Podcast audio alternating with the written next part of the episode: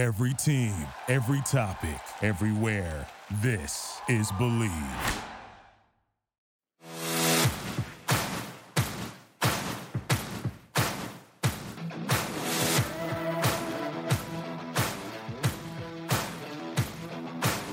Welcome to Bleav in the Ivy League, a look inside the ancient eight teams in the Ivy League and their upcoming games with all of the stats, trends, and analysis that you want to hear. And now, here's your host, Tom Barton. All right, guys, welcome back to another episode of Bleav in the Ivy League, the Sweet 16 edition. Yeah, I said it. Yeah, the Sweet 16 edition. Oh, baby. The Ivy Leagues are in the Sweet 16. It's so awesome. Look, I, I don't care what your alumni from. You know what I mean? Look, I went to Harvard. I I, I am rooting for Princeton. I don't care where you like. You, you got to be excited about this. The Ivy Leagues are in the Sweet 16. It's so cool. Oh man, is it cool! Guys, go check me out, TomBartonSports.com, Tom Barton Sports over on Twitter, Tom Barton Sports over on YouTube as well. Yeah, here we are. Um, the Princeton run yeah, even even by my standards, right, has come as a complete and utter surprise. I, I was doing some uh, national radio shows this week, and they uh, bring me in to be the Ivy League guy and uh, ask me my opinion. And I said kind of what I said on the show last week here against Arizona. I said, yeah, I think they could. I think they're going to play close. I th- certainly thought they would cover the spread. I thought they would lose by single digits. I, I don't know, seven, eight, nine points, like that. Um, no, you got to win. Then for game two, I came out there and I told everybody, I think they're winning game two. Yeah, once they won game one, I, I was on board. They're winning game two. And it's not the Princeton team that we've watched all year. Now, I've watched this Princeton team all year, guys. This is not the Princeton team that we watched all year. They are playing their best basketball by far. They are on an elite level. You could have went into the Ivy League tournament and said Princeton was the third best team in the Ivies. I mean, that, that that's fair. Penn was uh, on an eight game winning streak before losing an overtime game on Princeton's floor. Yale was really rolling, and it was because Princeton was at home, or so we thought. But what I really am impressed with is the offensive rebounds. They are pounding this glass like we've never seen Princeton all year long. They are dominating. That keeps them in every single game. That keeps them in every single game. So the Tigers are 23 and 8, a 15 seed. They're going to take on the Blue Jays, 23 and 12, a six seed. Obviously, the conferences are a little bit different, obviously. Um, you can argue that this is two of the best, best big men in the, in the country, Tosan and Kalkbrenner, right? Uh, they uh, will be matched up against each other. This is a good one on one battle. Henderson against McDermott is really good. Mitch Henderson, very underappreciated, very underrated. I think we know that. So this game has all kinds of appeal. Let's also look at the idea that they put this game in prime time. This is going to be the prime time game. Why? Well, because there's a lot of appeal here. Now, Princeton, going back through a little history here, you know, Princeton made the Final Four 1965. Um, Bill Bradley, who some of you going, wait, the politician? Yeah, he's also the Knicks star, Bill Bradley. We know about that. And the Tigers, uh, uh, last Sweet 16 appearance came in 1967. The Tigers have had a, a, great long history. The Tigers own this conference for a long time, but they haven't gotten here in the new format. Um, and, and especially in the life of most of the people probably listening right now. Creighton, meanwhile, on the other side, Creighton came from nearly nowhere and they have become a stalwart. This is Creighton's fifth Sweet 16. It's their second one under McDermott. Um, they went back in 2021 this is uh, they have one Elite Eight appearance. It took place all the way back in 1941, but Creighton was kind of the forgotten team for a while there. Now all of a sudden, they are the powerhouse, and Princeton is the underdog. So let's talk about Kalkbrenner here, right? Defensive Player of the Year in the Big East. He's seven foot one, 260. He's averaging 16 points a game, six rebounds a game, and two blocks a game, right? He also is really smart and a heady player. He doesn't foul a lot. So eh, that's not something, oh, foul the big guy. No, that's not something that happens. The good thing is that Princeton is a really well balanced and disciplined team.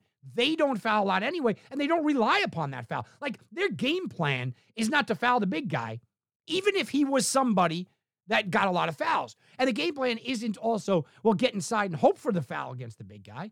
That's not their game. That's not the way that they play. So this falls into Princeton's favor. Creighton in their four postseason games, Villanova against uh, uh, Villanova and uh, Baylor, um, 44%, almost 45% from deep, and they, they shoot a lot, 54, right? So you look at that.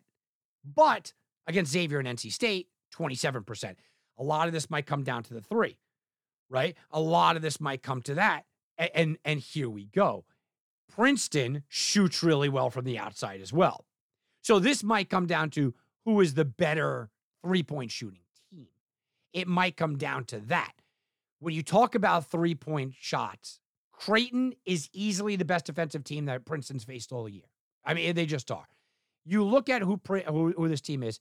Yeah, maybe it's not a top 20 uh, defense, Creighton, but they came in at 23rd according to most metrics. It's basically a top 25 defense. This is by far the best defensive team. And I'm including, you know, when they struggled and put up a 58 against Harvard in a win. Yeah, this is the best defensive team. So you're going to need not only the outside shooting, which is absolutely how you you get uh, you know upsets and whatnot, but those mid-range jumpers have to fall as well. You're also going to need some help, right? You're going to need some help for the big man.